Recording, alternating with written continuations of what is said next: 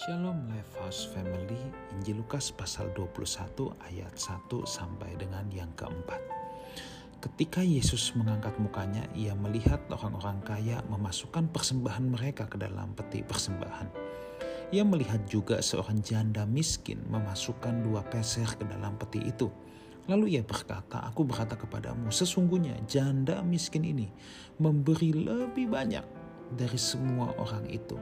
Sebab mereka semua memberi persembahannya dari kelimpahannya, sedangkan janda ini memberi dari kekurangannya. Bahkan ia memberi seluruh nafkahnya. Saudara, kalau kita melihat kisah ini, di mana ada seorang janda miskin yang hanya memberi dua peser, jumlah yang sangat tidak artinya pada zaman itu, saudara ya. Jumlah yang sangat-sangat kecil sekali.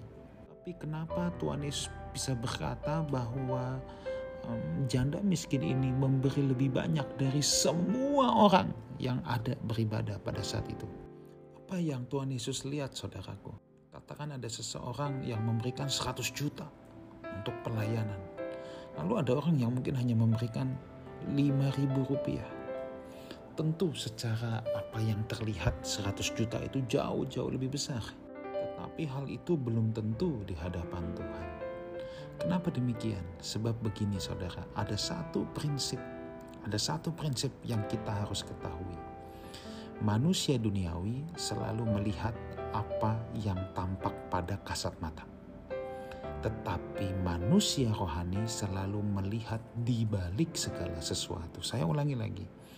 Manusia jasmani, manusia duniawi selalu melihat apa yang tampak pada kasat mata tetapi manusia rohani selalu menilai apa yang dibalik segala sesuatu. Jadi sekalipun janda miskin ini memberikan dengan sangat kecil, tetapi Tuhan tahu apa yang ada di balik persembahan janda miskin itu. Tuhan tahu apa yang ada di balik pemberiannya. Jadi again di sini bukan soal jumlahnya, tetapi Tuhan betul-betul melihat apa di balik segala sesuatu yang kita lakukan. Nah, prinsip manusia rohani melihat apa yang ada di balik segala sesuatu ini bukan hanya berlaku pada hal persembahan, tetapi ini bisa berlaku dalam semua hal. Artinya apa? Tuhan sangat memperhitungkan motivasi ketika seseorang melakukan suatu hal. Tuhan sangat sangat sangat memperhitungkan itu. Jadi ingat ya, kisah ini Tuhan Yesus tidak sedang mendiskreditkan kelompok orang kaya. Tuhan Yesus tidak sedang mendiskreditkan orang-orang yang memberikan persembahan dalam jumlah banyak, tidak sama sekali. Tetapi Tuhan sedang ingin mengajarkan kepada kita semua apa dibalik dari yang kita lakukan itu jauh-jauh jauh lebih penting, Saudara. Bukan soal apa yang tampak, tetapi sesuatu di balik motivasi di balik apa yang kita lakukan. Misalnya kita pelayanan. Oke, kita udah berkorban nih, datang pagi untuk latihan misalnya nah, kita tim press and worship. Oh iya, dalam kasat mata pasti itu baik dan memang itu baik adanya. Tetapi kalau ternyata motivasi hati kita hanya untuk tampil, gagah-gagahan, maka di mata Tuhan itu menjadi tidak ada nilainya.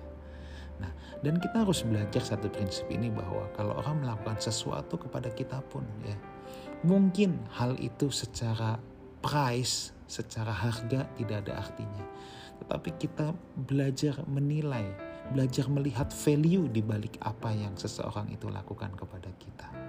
Manusia jasmani melihat akan tampak pada kasat mata, manusia rohani selalu melihat apa yang ada di balik sesuatu. Tuhan Yesus menyertai kita semua. Amin.